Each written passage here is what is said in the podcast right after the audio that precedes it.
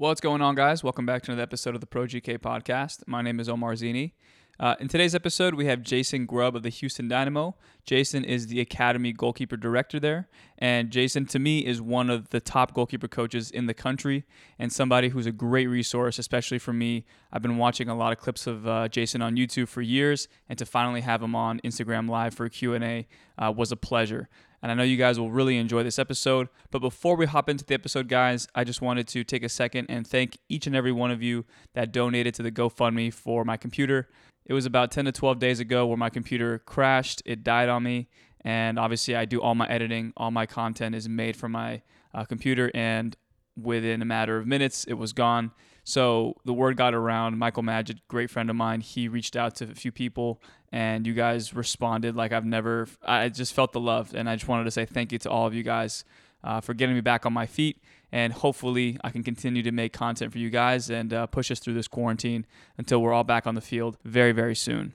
And last thing before we get into the episode, if you guys haven't reviewed the podcast on Apple Podcasts, please, please review it. By rating and reviewing, it helps my channel grow by making it more recommended to other people who listen to goalkeeping content. So please, if you haven't done that, go ahead and do that for me. Again, guys, my name is Omar Zini. Enjoy this episode of Jason Grubb of the Houston Dynamo. Take care. Jason, how are you? Omar, how you doing? I'm doing great. I'm doing great. Staying uh staying busy. So that's the beauty of all this. Is just I told somebody recently it was just like being creative with your time now, where you can't be in your regular routine. So I'm just happy that it's it's been kind of moving at a good pace for me. How about you? Absolutely. No, doing exactly the same really. Just taking just taking this time to reflect, certainly away from the game a little bit more. Certainly spend some time catching up with family, which is obviously a bit overdue, and uh, no, just trying to keep busy in other ways really. Love it. Well, I think we took a few minutes to get you in here, so I kind of want to just get it going. Just can you give me a little bit of background about yourself, Jason, so the, the viewers have an understanding of you know where you've been and uh, where the game has taken you so far? Yeah, absolutely. I actually moved to the United States when I was 18 years old. I uh, moved over with a coaching company called UK Elite Soccer, which were based in New Jersey. Uh, spent five fantastic years there then uh, moved up north to Connecticut, where I started working full time with Tony DiCicco and the Soccer Plus Goalkeeper School. Had uh, seven and a half, eight fantastic years up in that northeast pocket before moving south to IMG Academy uh, down in uh, Bradenton, Florida. Uh, spent 11, 11 and a half months down there before then moving across to the Houston Dynamo uh, in Texas. Wow. Okay, so you've had a lot of, I mean, from Paul Rogers now at Houston to Tony DiCicco, you've had a lot of great influences, great mentors. So over those years and working with you know legends like that in the goalkeeping position, how would you describe your coaching style and from a methodology, methodology, methodological standpoint and a social standpoint? Yeah, I think it's a good question. I think uh, firstly, I would say it's evolving. Methodology and my style is constantly evolving, I would say, uh, daily, weekly, monthly, just as the game continues to change and throw up different demands for different demands for coaches. For me, I'd say one area that my methodology continues to evolve and, maybe change is that I've probably been very critical myself that I've been very uh, technically driven uh, when it comes to developing goalkeepers. So the methodology for me, uh, my methodology continues to evolve in the way of making sure goalkeepers are developing their game understanding, uh, the, their physical preparation, the nutrition, and the professional side of the game. So that's, I'd say, my methodology has continued to, to evolve, certainly in that time. I've certainly been very, very critical of myself over the last couple of years of how I've started to, how I've continued to, to develop goalkeepers. Socially, I would say I'd like to think that all the keepers I work with feel comfortable and confident enough that they can they can approach me with anything that they have going on, any worries that they have, whether it be on the field, whether it be on the field. I'd like to feel socially I, am very approachable. So I've always took, took a lot of pride in, in, in that aspect of certainly my coaching style. Yeah, and I think to go off that point, you're talking about, you know, being approachable for the kids and being kind of that voice that allows them to feel comfortable and have a safe space to ask you questions that they may not feel comfortable because they may think it's not an appropriate question or a dumb question because they should know the answer. But how do you walk that fine line of making sure that the goalkeepers, you know, respect you and respect what you say as an authoritative person, but at the same time too, you're not befriending them so closely that they don't take you as seriously. Yeah, I think um, I think one of the areas I've I would say I've evolved in as a as a coach is my ability to to maintain like an even kill with my emotions. So not getting too high when things are going really well, and not go not getting too low when things are not going so well. So I think as I've I've sort of progressed and maybe matured as a coach, I'd like to say that my emotions have stayed really even kill. So that way that way the goalkeepers I'm working with sort of can feel can feed off of that and, and, and hopefully feel that sort of energy from me. And then the other side of it is making sure that I'm using as much as I can a lot of question and answer techniques within the methodology. So ensuring that the goalkeepers have a voice, have a say. It's, it's so important when working with young goalkeepers that you're constantly checking for that understanding. So using the question and answer technique is is an unbelievable way of, of really identifying whether players are taking on board what's being said. The other part is, is that it's also giving them opportunity to have their own voice and developing their their own voice and their own styles and their own views, which is which is so important. Yeah, and that's actually something that Tim Dittmer said uh, when he was on here a few days ago. Is that when he has a session and he has five goalkeepers, he doesn't think of it as just five goalkeepers and one goalkeeper coach. He actually thinks of it as six goalkeeper coaches, so that each one of the goalkeepers are responsible for seeing something as well. So I'm guessing that's something that you look for with your Dynamo goalkeepers as well. Absolutely, and I, I'd, I'd say that Tim has been extremely influential when it comes to certainly goalkeeping development over the last five, six years. I think what they're doing with the English FA, uh, the DNA and the pathway that they've created for, for young goalkeepers and young goalkeeper coaches coming through has been absolutely fantastic. Uh, and they, they're certainly they're certainly leaders uh, within within the field of developing goalkeepers. There's no question. That's awesome. Yeah, I think, uh, like you said, I think a lot of coaches coming in the idea of I want to influence the technical side of things is kind of a tunnel vision. You kind of feel that that's the only way you can influence them. So, based on the social aspect, what kind of exercises do you have uh, within sessions that allow you to work on that social aspect? You said asking different questions, or uh, can you just take maybe through like a process of you guys are working on certain techniques and you have five keepers? How do you approach each one uh, with a certain question, or is it questions that you ask off the field and watching film? Yeah, I think it's I think it's very much two way really. I think um, I think it's really important throughout the course of the session to use question and answer or that guided discovery. Uh, and again, it, that just re- refers back to whether the information is, is actually being taken on board and, and, whether they're able to reflect uh, and and take take on the information and apply the information to what they're doing. I feel I feel there's obviously some really good opportunity to, to do that within the session. And again, the other side of that is then using the question and answer to maybe change the tempos of sessions just so you're not maybe overloading the goalkeeper throughout the course of, maybe it, maybe it is an exercise, maybe it is the course of your session. The use of question answer, whether it's during a water break or during a, a small natural stoppage of your session, is a is a great way of, of creating uh, that two way back and forth uh, conversation within within what you're doing.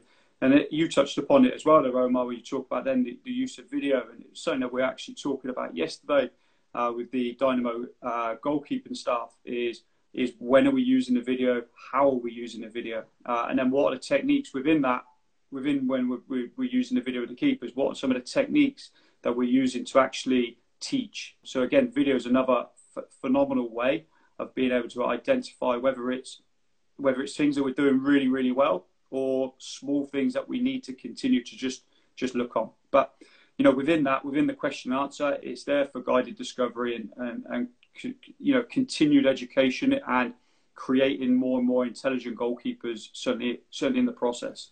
Yeah, so on that topic of technical and maybe even overcoaching by watching the film, I think Paul even mentioned it that early in his career, he watched the film so often that he was kind of becoming so fixated on certain techniques that he didn't allow the goalkeepers at times to just kind of go with the flow. And I think a lot of us can get get caught up in overcoaching. And uh, Anthony White, who is uh, at AFC Bournemouth, he mentioned that sometimes his mentality and what he aesthetically sees as the ideal technique for a goalkeeper may not fit every single profile. So I know here in California, and I'm sure in Houston as well, there's a big Latin American influence, and the way that they were taught the position compared to maybe the U.S. and in Europe may be a little bit different. So how have you gone about getting those goalkeepers and not overcoaching, but also working with the technique that they have? Yeah, I'd say f- first and foremost, again, I've been extremely critical of myself. Yeah, as I've as I've taken this time to reflect, certainly over the last couple of weeks, and, and even in the last year, I've been I've been probably too much to the side of, of developing the technical aspect of the game, and that's been that's been uh, a, a detriment to some of the goalkeepers that I've worked with. But again, I, that that's come with taking time to, certainly mature as a coach uh, uh, and gain a greater understanding. You know, when you look at the look at the influence of of certainly the young goalkeepers that are that are in the area, in the Houston area here, and in the Texas area. You talk about the Latin American. First and foremost, they have a, an amazing sense for the game. They really do. Their game understanding is is second to none. It's because the game is is just inbred into them from such a young age. So it's important when I'm looking even at the technical aspect of the game. They have this feel for the game that I'll, there's a lot of goalkeepers that don't. So it's it's really important that I take a close look at some of their technical traits, and I have to I have to understand what works for them. There may be some small and subtle changes that we bring into their game, but nothing that's major you know, across the board. But again, I have to I have to constantly refer back to them. They know the game inside out. A lot of these young Latin American goalkeepers that we're certainly seeing in this area. So there's something to be said there.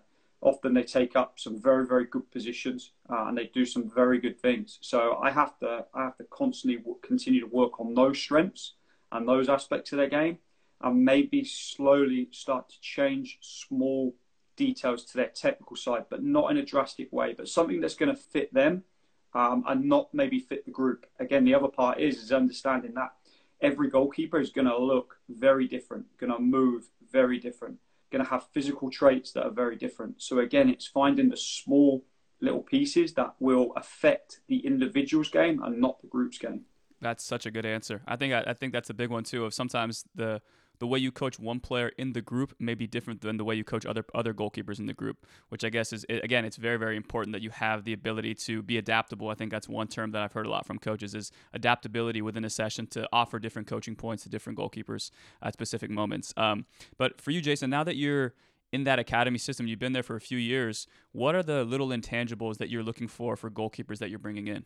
Yeah, that's a uh, that's a very open question uh, that we're, I'd say, between myself and Paul Rogers, Brenton Saylor, Ryan Coulter down at RGV, we're constantly asking ourselves each and every day of, of what we're actually, what we, what we want to see when goalkeepers come through the door.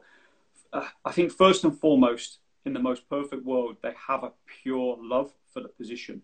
Uh, that's not always going to be the case with every goalkeeper, but we want goalkeepers that ideally love the position and, and obviously love the game. The other the other side of it is that we want goalkeepers that are very uh, intrinsically motivated.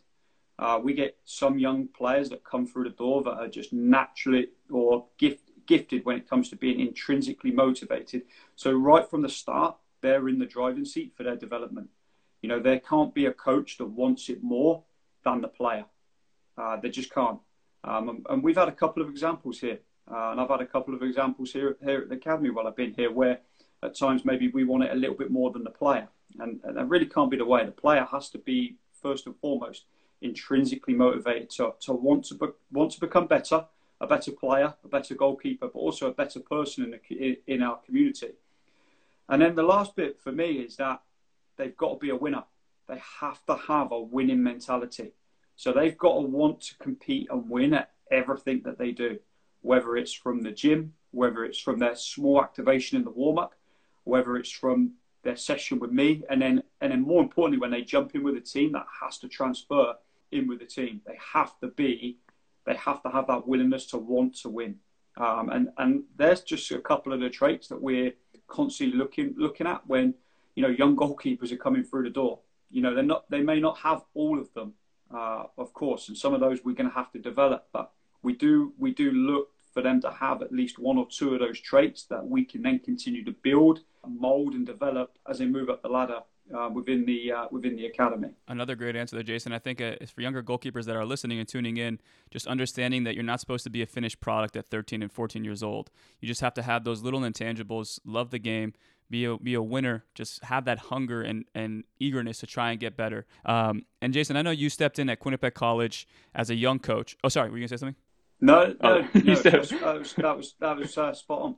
Okay, so you stepped in at Quinnipiac College as a young coach, and I know a lot of. Uh, actually, I have a question here from one of the parents, but a lot of coaches and younger goalkeepers sometimes will look at different parts of the world and see how that style of coaching and style and approach to the position is different than here in the U.S. So one of the questions I have here is from Jack Mac one four two zero one eight. Uh, I think it's a mom. She says, "What is the difference in game style do you feel there is between English goalkeepers and American goalkeepers?" Her son has a scholarship somewhere in the United States. What do you think is the difference in coaching slash approach? So just to kind of tailor it back to the question I was going to ask you is when you stepped into Quinnipiac College, and again you have the English background, what was uh, what were the little challenges that you had stepping in with American goalkeepers? Yeah, I mean, first and foremost, Quinnipiac was a, an absolute amazing platform for me to develop, uh, not only as a coach but as a, as a as a young man.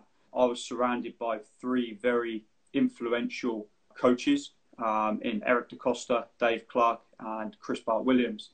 All three of them very, very different, uh, but all three of them taught me you know huge parts of, of not only life but different parts of the game and different parts of whether it be the planning or the execution of sessions or or living the role like a professional.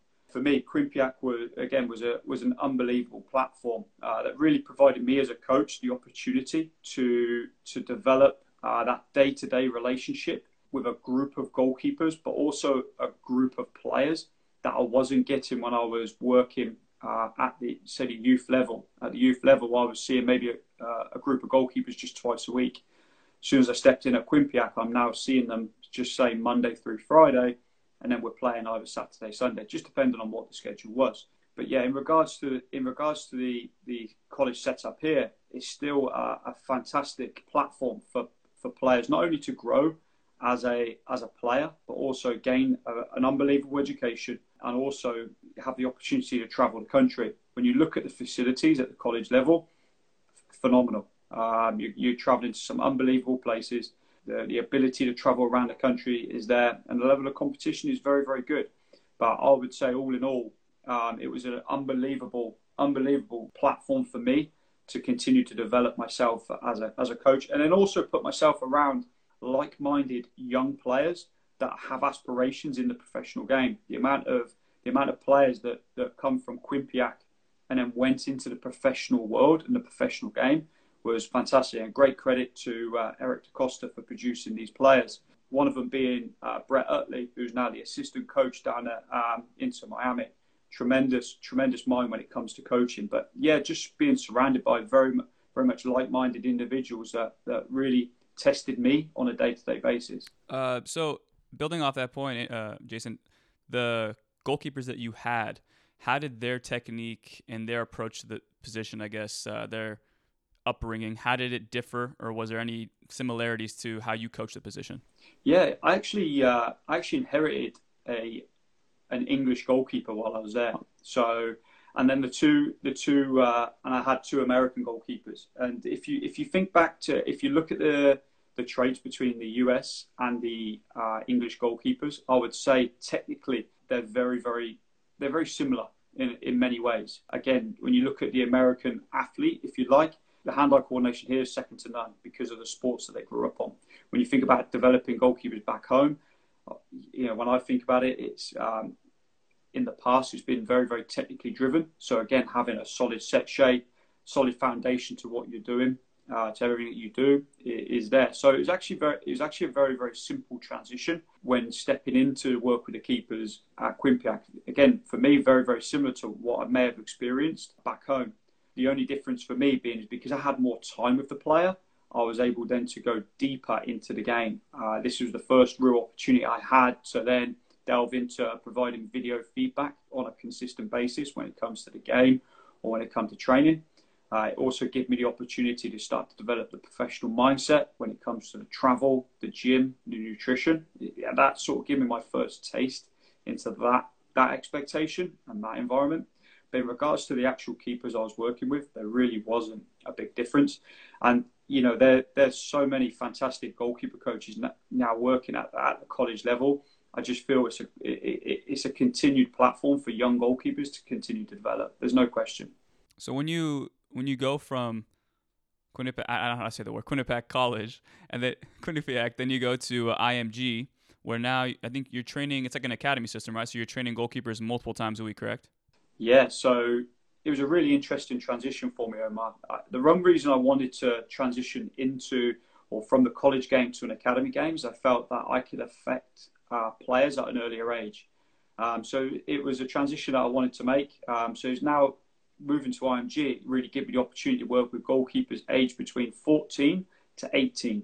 Um, really that, if you like, that high school age group. What it also gave me the opportunity to do was work with the goalkeepers again at that age on a on a day to day basis. So I'd have the goalkeepers four to five times a week uh, with Kevin Hartman, and then we'd obviously have games at the weekend. Because we had full control of the environment, there was no rush when it come to developing the goalkeeper. And again, this was my first real taste into actually being able to take a little bit more time, be more thoughtful with my planning preparation, not only over the course of maybe a month, but now looking at over the course of a year. So looking at the longevity of my planning, this was really the first opportunity I had to, to really delve into this side of the game. And then I could start to really think about, okay, how are we developing the goalkeepers socially, uh, psychologically, the physical element of the game, as we touched upon, uh, the nutrition. They really have all of the facilities available at IMG that, that were again, second to none. The other part of being at IMG that was really um, a big turning point for me was the professional development. And I'll touch upon this in a few different ways. Firstly, the professional development in regards to at the time I was there, they had the US youth uh, national team uh, residency program, so the under 17s there. And I give Anthony Trolica great credit because he took me under his wing almost every day to provide me an insight into what the youth international game looked like, um, not only within the US, but across the world. He would spend a lot of his own time with my, myself, giving me a lot of information. So I, I give uh, a lot of credit to Anthony Trolica for all the time that he spent with me.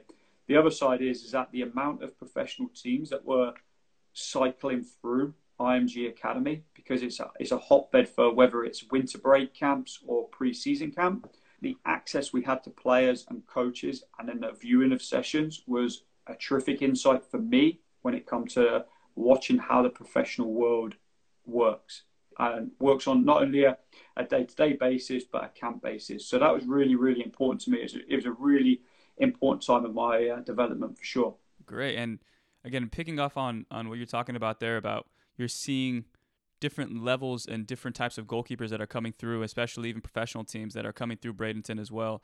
Um, I have a question here from one of my friends, Jason Smith, and he asked, you know, what are the top characteristics of keepers from the U17 to U19 DA age groups going into a collegiate or professional environment? So um, the reason I kind of followed it up with this question was from what you saw at the IMG and now with Houston, what are those little things that you've noticed are super important for those young goalkeepers at the 17, 18, 19 level to really hone in on and focus on? Yeah, I think first and foremost is the intrinsic motivation that I touched upon. They have to have pure ownership of their own development, obviously with our guidance, but they have to have the ownership of, of their own development. They also have to have the willingness and the capability to be uncomfortable, and they have to be able to adapt to uncomfortable environments I wouldn't say quickly, but over time. We want to see young players. We have, we've recently had a 15 year old uh, goalkeeper training with the first team. It's not going to look perfect on day one, but does he have the uh, mental capacity to be able to cope with the pressures that come with day to day football at that level? So, are they able to cope with the pressure over not only a week, but two weeks, a month? Um, to basically buy themselves more time to, to give them more training opportunities at, at that level. So being able to cope with the pressures of the game that's above them is absolutely huge.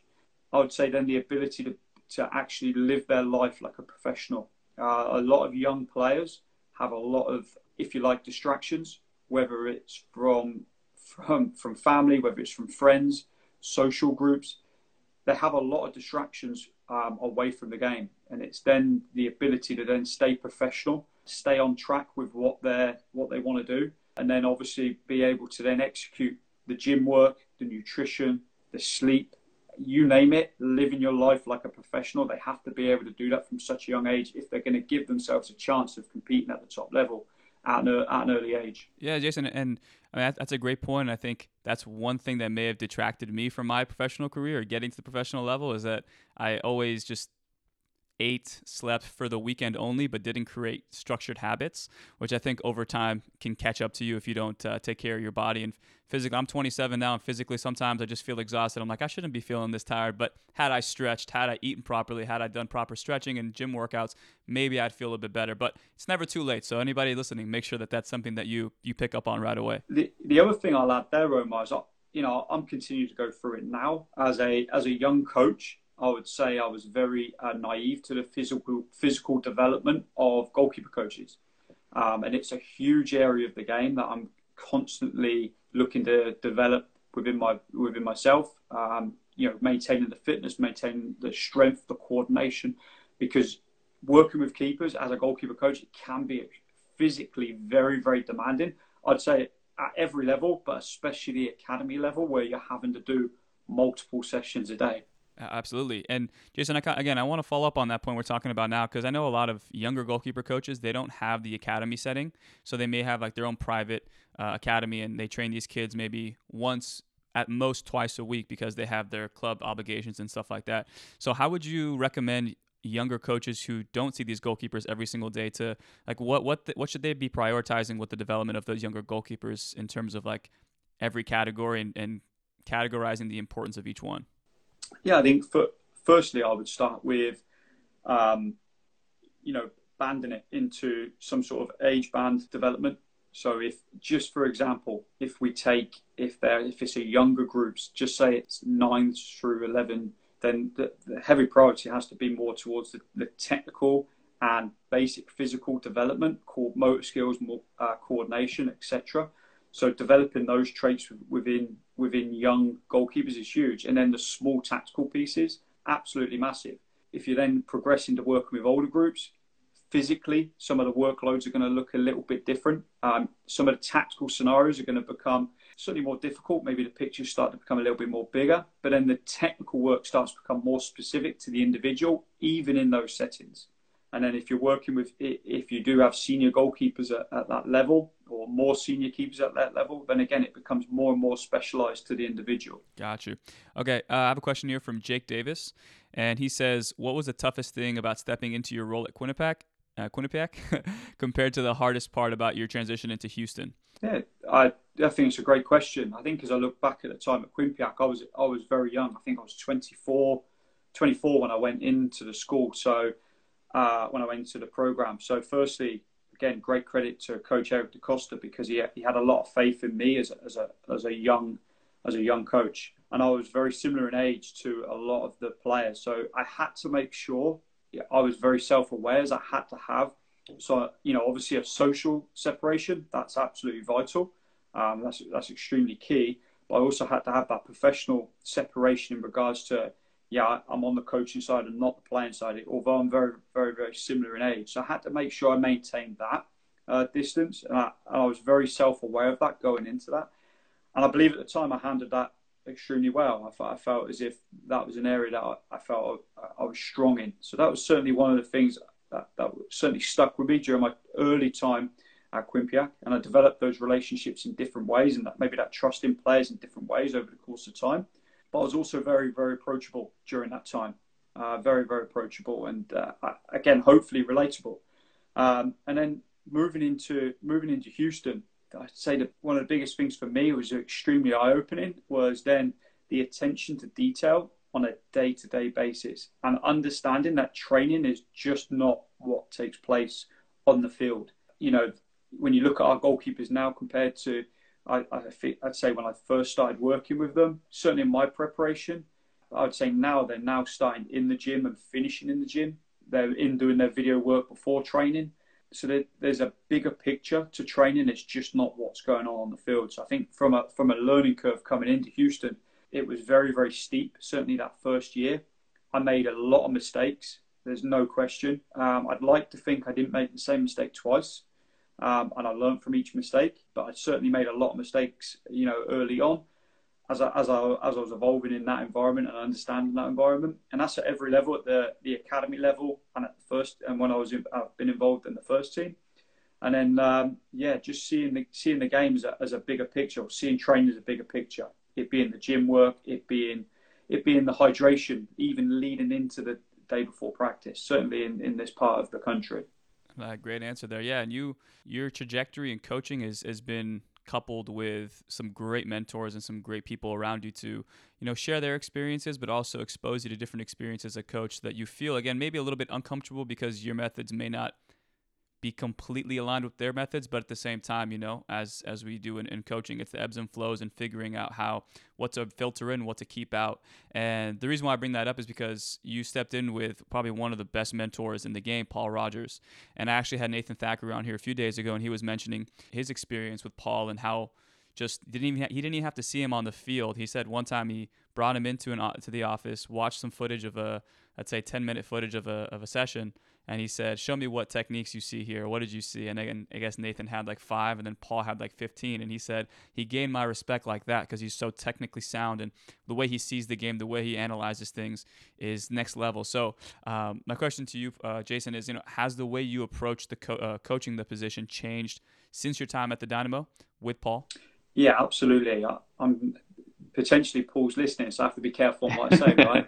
But no, on uh, on a on a serious front, it, it certainly has. I mean, Paul was someone that I was very, very aware of before I even had the chance to to, to meet or work with Paul. He's someone that I'd, I'd studied a lot.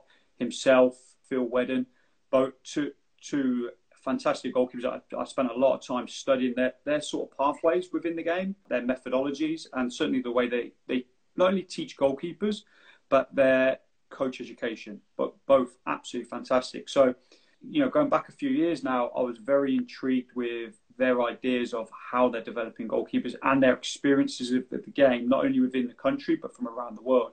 I think when when I talk about how my sort of uh, time or how I've may may have changed while you know during my time here in Houston, and certainly underneath the guidance of Paul Rogers, I feel there's a few things that, that strike me. And for me, Paul has uh, you know, obviously an incredible eye when it comes to the attention to detail, not only on the technical side of the game, uh, the tactical side of the game, but just knowing the game in general. So constantly having those conversations just about the game, about scenarios. I wouldn't, I don't want to say the mentality of goalkeepers, but the understanding of situations in the game is second to none. And I'd say we're constantly being challenged on our on on our thoughts and our views on a on a daily basis. But the other part that really really strikes me about uh, my development here is is that there's a there's a pure honesty uh, on a daily basis when it comes to our conversations and how we how we interact with each other. That's the biggest thing I'd say I've taken from being in the professional environment is that you cannot there's no room for any type of grey area when it comes to conversation. You have to be extremely honest and almost to the point. You can't beat around the bush with any conversation. And I think the the reason that is very important is because players respect that. Players want to hear that. They don't want to be sold or be, be given information that is just not relevant to them. Uh, but players respect, or the goalkeepers certainly the club have respected not only the management that they've had, but the honesty and the openness to every conversation. And I would take that through from the academy all the way through to the first team. It's something we've tried to instill at every level and every layer uh, at the academy. So that's been a big, certainly a big part of my development, uh, being able to have those very open and honest and brutal conversations that sometimes are uncomfortable, uh, but they're the reality of the world. But it's another part of being able to develop strong characters within the keepers. They're able to, hopefully, they're able to to take that uh, and, and and apply it to themselves to to make them not only a better person but a better goalkeeper. Uh, again, I think it's it's uh, it comes down to the level sometimes where you think about you don't want to step on anybody's toes, and again, sometimes understanding the psycho the psychology of the goalkeepers you're dealing with. Some goalkeepers may need that blunt, you know, honest truth, and sometimes other goalkeepers who may not have that framework, you know, mentally to bounce back or take that criticism. So you sometimes have to approach every you know personality a little bit different. Um, but do you think, like you just said there, just being as honest and as blunt as you can sometimes to not beat around the bush, is that something that like a youth coach who may be stepping into a professional environment, which you know I know you and Paul uh, work hand in hand and with the, with the first team sometimes. When you step into there, is that are there certain mistakes that young coaches would make at that next level and did you make any and how did you i guess get your way out of those and, and figure that stuff out yeah no there's there's been, uh, I would say, there's been many mistakes that I've made. Certainly, um, step again stepping into both environments, Omar, whether it be the academy, whether it be the youth international game, or whether it be being within the first team or at, or at the USL level. There's definitely a number for sure, and I can give you I can give you a really good example. Last year, or maybe eight, 16 months ago, Paul Rogers was away with the US licensing, uh, and I stepped in to, to take one of the sessions. And obviously, when you when you're stepping in, not only you're really excited, but you're probably full of enthusiasm, like I was. Although in my mind the session would have been a, if you like, a, a lower workload session in my mind and on paper. Certainly throughout the course of the session, the workload become too high, and the data after the session reflected that. The one thing I would say is that there's no hiding place when you get to the first team level. There's no hiding place, whether it's video, whether it's the players' feedback, or whether it's actual hard data from the GPS units. So, you know, you look at the you look at that session, for example, and the workload ended up being too high for the goalkeepers. Well, that's not on them. That's on me. Uh, that's on the detail of my preparation for the session. There's nothing wrong necessarily with the actual exercise or the the final picture of the session that we're trying to get to, but maybe the number of reps between is. And sometimes, as a young goalkeeper or young goalkeeper coach, we don't necessarily have the understanding for the, the feel for that because we're not in the environment on a day to day basis. That may take time and a bit of experience, but that's certainly something that I learned the hard way, but I learned very, very quickly um, and certainly become more and more aware to. So that's just, that's really some of my experiences stepping into that environment. There's, that, there's no hiding place for any lack of detail. Yeah, great point. And Jason, I kind of want to pick your brain on this because uh, I spoke to Andrew Sparkes about this recently, and he was talking about you know the first thing he did when he stepped into Southampton and even uh, Orlando Pirates is that you know hey I want to pick each of each of your brains, see what makes you tick, and see what you need in terms of a training environment to get you 100% ready for that, you know, the weekend game. So, with you stepping in now with the academy in Houston, do you have those similar conversations um, with the younger goalkeepers to see, you know, what you feel or what they feel they may need uh, to to get from you throughout the sessions throughout the week to be 100% ready for the weekend? Yeah, absolutely. I think uh, Andrew is a fantastic example of a, a young young coach that has progressed in the game tremendously, and it, he's at, he's had and having an absolutely unbelievable career and a great impact on not only goalkeepers but goalkeeper coaches for sure. Um, and that's something I've certainly taken from him. But the um, yeah, the, the ability to have those conversations uh, with with all of your keepers at every age, huge. I think the earlier you can start having those conversations within within the developmental pathway, if you can expose your young goalkeepers to those questions, because so they become more self aware of their own development, you'll only speed up the process when they become 15, 16, 17, where then results start to matter and performances really start to matter. You'll be that much further down the road. So I, I believe having those having those conversations, those conversations also create stronger relationships between the two. Um, and the player, it's important that the player understands that it is a two-way thing. It's not just the coach's word. Uh, the relationship has to be a two way. Uh, and we want co- we want we want to be able to produce goalkeepers, certainly here at the academy, that certainly ask the question, why are we doing something? If they're not asking why, then they, we're just producing robots. They have to they have to be comfortable and confident enough to be able to ask, well, well why is this relevant and realistic to the game? At what moment will this occur? And we have to be able to to trigger that within goalkeepers. And again, yeah, it comes back to that relationship that, that you have. But the earlier you can spark that, the I think the better your your your your environment will be. The more healthy yeah. your environment will be, for sure. Agreed. Yeah, and I think you know over time it's important to, you said, instill those questions in them so they have they take more ownership in their game. They have an understanding of exactly what they want uh, from their sessions, so that they have a voice and they build that voice over time. And you know, last night, Jason, I was watching some of your sessions, and I mean, from the youth ages up until the professional level, your sessions to me are probably one of the most well thought out ones. I think your session structure to me is brilliant. I think there's always a purpose for what you do.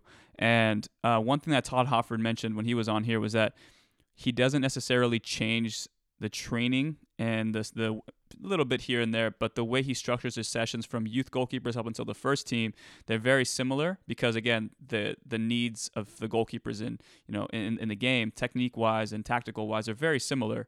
Of course, changing the speed and all that stuff, but the thing that he changes is what his expectation is from each level. So let's talk about say one expectation from a youth goalkeepers, and then after that we'll talk about uh, you talk about your session structure. Yeah, absolutely. No, I uh, I really enjoyed listening to, to Todd talk and touch upon that subject because it's a really interesting one, and I know uh, Paul also touched and talked about it. It's something that we talk about a lot as well.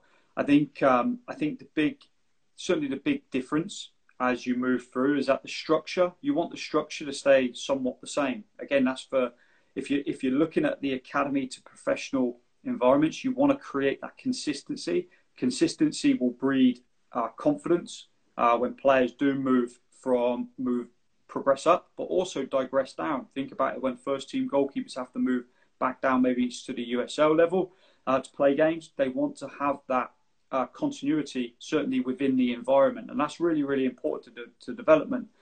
Um, I would say the big difference, not so much the structure, the expectation will come in the level of consistency from young players to senior players. So younger players, they may be able to, to execute, um, whether it be a technique, a movement, but it might not be on a consistent basis.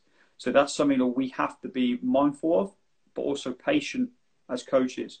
And that's going to change certainly as they grow and go through their different growth spurts. That movements, the coordination, the hand-eye coordination, the, the technical execution is going to look just a little bit different as they do evolve. So I would say the big difference is the consistency of the execution. Um, we want the expectation to be to be high all the time, but our understanding is that younger players are going to be inconsistent, and we have to be okay with that as coaches. We have to be patient with that process. Great. So, what, any tips for coaches who are trying to make their sessions more realistic? Yeah, I would always I always refer on a day to day basis. I always refer back to what is the final picture that I would like to see. So I start every session with what does the final picture look like? So to give you an example, each day the, the academy lads will receive what we determine is a high level clip. Uh, that high level clip is typically from an MLS game and it's of a scenario. And that scenario could be as simple as a cut, just say a cutback cross. Um, but the question I pose to all the goalkeepers on the day is that from this cutback cross, what's what could be the outcome? Now there could be a hundred different outcomes, but the idea is, is that they understand that there's going to be a final picture to then multiple different outcomes within the game to, to help develop that decision making. So I would always start with what the final picture looks like and then try to work back to, to figure out what are all the demands that the final picture could crop up and then start to look closer at the details of, of what the final picture is going to crop up and break that all the way back down to the to the technical and the activation components all the way through to like the movement piece in the warm up. So your warm ups can look different on a day to day basis because the movement prep of, of every session will look at maybe a slightly different geared towards the actual outcome of the the final picture.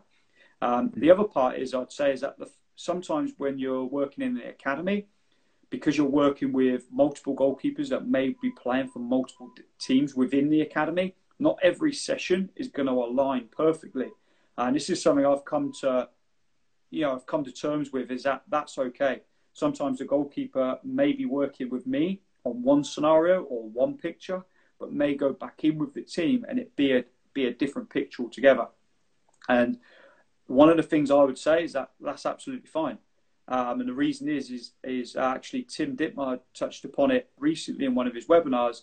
He touched upon then the ability for goalkeepers to be adaptable, and I think it's a fantastic point. And I think you know, as I look back, maybe I, have I've been guilty of taking some of that adaptability out of the goalkeepers when they've gone from not only environment to environment, but situation to situation. So it's something I've certainly taken a lot more time to to certainly think and reflect about. Yeah, again, as much as much as we want our goalkeepers to be adaptable. Us coaches as well have to be very much adaptable as well. And I think again, something that Andrew Sparkes mentioned was that adaptability is is easier.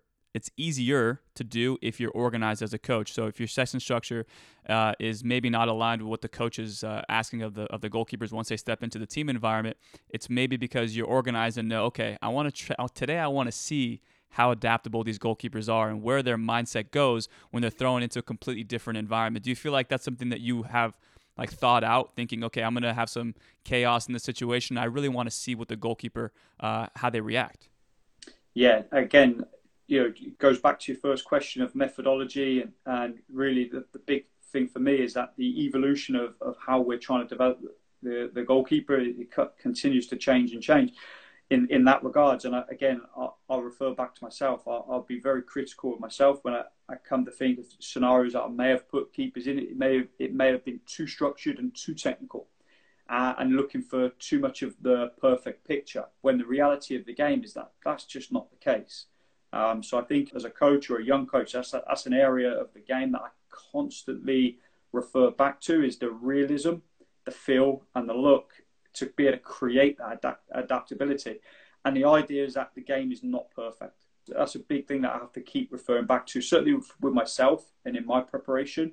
Yes, you want the scenario to be as realistic as possible, but the outcome doesn't need to look perfect every time because you lose then the ability to adapt, improvise, uh, and be a little bit more off the cuff. So I think you lose something. So I, again, when I look back over the last couple of years, I think that's Uh, that's an area that I've I've had to make and I continue to make larger changes in.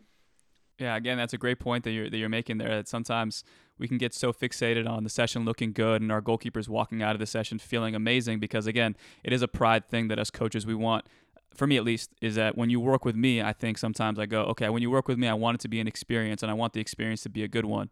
And again, I'm, I do more private sessions, so I get those goalkeepers maybe once at the most twice a week. So I want them to leave feeling like they got something out of it, or like we that you that you talked uh, touched upon earlier is that you give them too many reps and you kill their body, and then again maybe the coaching points that you're making towards the end of the session are because they're exhausted. And how often do we get exhausted in games? Correct. So it's it's again it's it's, it's the ebbs and flows of a coach, trial and error. But it's again it's very important to be reflective and understand that okay don't get complacent because things are going well. But now, talking to you, talking to other coaches, to me, my mind has been going 100 miles an hour thinking, man, have I been doing it wrong? How can I change? So it's it's good as much as we want our goalkeepers to reflect on what they're going through. Us as well, we have to reflect on what we're going through as well. But Jason, so one of those points that you made there is it's not always going to be perfect, and I think one point that Paul made when he was on here was the fact that he doesn't have last rep has to be a good rep in his vocabulary. Or last rep okay if he didn't make the save we're going to go again. So do you feel like you've adopted that or did he kind of maybe instill that into you or what's your approach on that? Yeah certainly. I think it's um, actually i think it's a really good point because again i think it comes back to one of the traits that we look for within not only young goalkeepers but goalkeepers across the board is that we want to produce winners. Um, and if we want to produce winners, you can't necessarily have something back. You have to be accountable to be able to take take whatever's thrown at you in the moment. So if you're constantly saying, well, you'll get it again, or okay, we'll finish on a save, then are we actually breeding what we what we're looking for within within our goalkeepers? So I actually I actually have ad- adopted that. And again, it comes back to being a little bit more ruthless with your approach at times. You know, with younger ones, yes, you wanna you wanna make sure they're finishing in a good place. Uh, certainly with the younger ones, but with those with those more senior goalkeepers, what we call more pre-professional, and our you know our U15s that are entering that pre-professional, we have to be a little bit more more cutthroat when it comes to okay, we want to be able to produce winners. So making sure they're maximising every opportunity they have at training and, uh, and actually finishing as close to the game as possible. And sometimes that is conceding. Yeah, it is, and I, it's very true. And that's again, that's the the the point that I know a lot of kids have reached out to me and coaches have reached out to me about the ruthlessness that sometimes Paul may have, and, and I think to me it was just it was such a good reminder, understanding that it's important that these young goalkeepers you need to find out if they're they're made from the right stuff at a young age. And if you put some pressure on them and they can't react what's going to happen when they step into a first team environment and people are yelling profanities the the stakes are much higher. So um, in your own sessions jason how do you create those stakes and how do you uh, work on the psychology for those guys. I know maybe like you know it, it, not everything's going to be perfect, and the last rep, you know, if it goes between your legs, doesn't matter. We move on to the next one. But are there any other little psychological pressures or like stress things that you throw into the goalkeepers during the sessions that maybe shows you more of a picture of what they are and what their mental makeup is? Yeah, I think firstly the ability to have competition within the session. So whether that's set by the goalkeeper coach or whether it's set within the group of keepers, you know, often a lot of young aspiring professionals are extremely competitive. That's why they're playing at this on the stage that they're playing. So sometimes that happens naturally within the session, but anytime you've got some layer of competition, that's huge. The other side is that you do start to you do start to see big differences in goalkeepers when you start to work on scenarios that are actually realistic to the game. And what I mean by that is the game's throwing up um, a lot more and more opportunities that are happening between the penalty spot and the six yard box or, or slightly inside the six yard box. So as soon as you put goalkeepers in scenarios where it becomes more not only realistic, but where they have to be braver, you start to see the differences in the goalkeepers that actually have that mentality and willingness to to actually keep the ball at the back of the net and those who don't. So it's actually the environments that we're constantly putting them in every day where it's not only one realistic, but two where they have to make hopefully make saves that are actually changing the momentums of games. And have they got the not only the psychological edge, but have they got the personality to come up with that one big save? I mean, yeah, that's again everything. Everything that you've been saying is very aligned with how Tim Dittmar approaches, how Andrew Sparkes, Phil, Todd, uh, Chris Sharp, all these guys, how they approach it is very similar to how you guys. To me, it's, it's good to know that across the board, you guys have the idea that every session you put forward for your goalkeepers, you're trying to paint as best of a picture as you can, whether it's psychological, physical, uh, whatever it is, so that once they come into the weekend, you have a better they have a better understanding of how to react because they've already been in those situations. So, uh, Jason, I have, we have about five minutes left, and I have two more questions for you.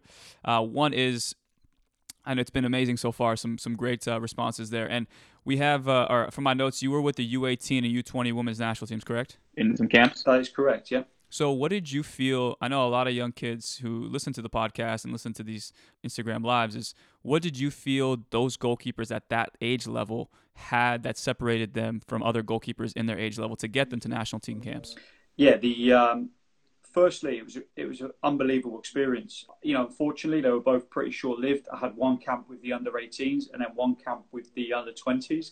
The under 20s was an interesting one because it was a World Cup cycle, so it was it was a fun experience. You know, sort of jumping onto the camp and then jumping off in preparation for them going to the World Cup in Papua New Guinea. So it was a phenomenal experience for myself. But the one difference for me that they have personality and, and that personality takes shape in many different ways. But the ownership they have on their own development, again, like I've harped on it on a number of times, was second to none. Extremely uh, self-driven to want to personally develop and personally persevere in the game uh, and in the position. So that was huge for me. That was that was a big difference that I had seen coming from working with the goalkeepers on a day-to-day basis. Just say at IMG, um, or back in Connecticut to then working at, with these young youth international goalkeepers. Huge, huge difference. They have, they obviously have a lot of technical understanding, very, very somewhat consistent. But again, their, their ability to their, and their personality was just very, very strong to be able to cope with the demands of, of international football at that at that stage. Yeah, no, I think you can always tell which goalkeepers take it seriously and which don't. And I think it comes back to our point about the physical side of things. You can always tell who's eating properly, who's stretching properly. I have a guy that I work with, Noah Abrams. He does stretches before the sessions and after sessions that are very calculated.